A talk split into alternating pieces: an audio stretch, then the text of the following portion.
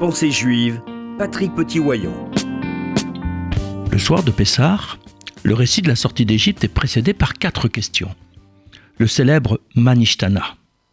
Ce passage s'interroge sur les différences entre cette soirée et les autres de l'année. Habituellement, ce sont les enfants qui, en chantant, posent ces quatre questions. Mais s'il n'y a pas d'enfants présents à la table du Seder, ce sont des adultes qui posent ces questions.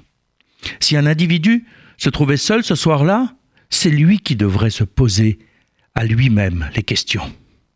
C'est que la posture du questionnement est vitale pour l'homme.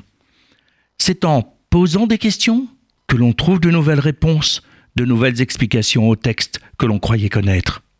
Pour l'enfant, la question est naturelle. Le jeune enfant interroge ses parents et le monde pour identifier les objets, pour comprendre ce qui l'entoure.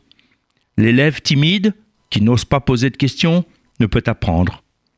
Devant le flot de questions, les parents et les enseignants qui se sentent assaillis et parfois désarçonnés font taire l'enfant.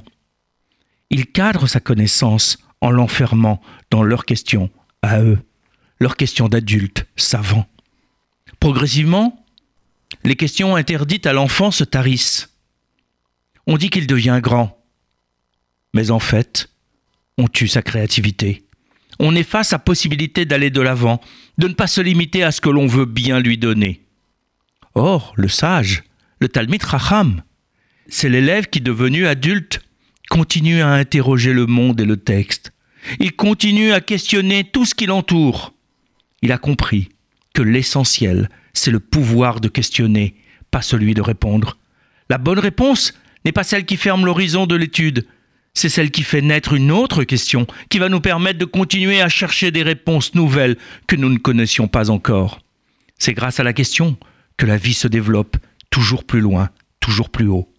Apprendre aux enfants à poser des questions de plus en plus complexes, c'est leur apprendre à vivre. Les sages ont compris que même si le lecteur de la Haggadah est seul, il est essentiel qu'il préserve pour lui, comme pour les générations futures, la structure de la question. Alors, le soir de Pessard.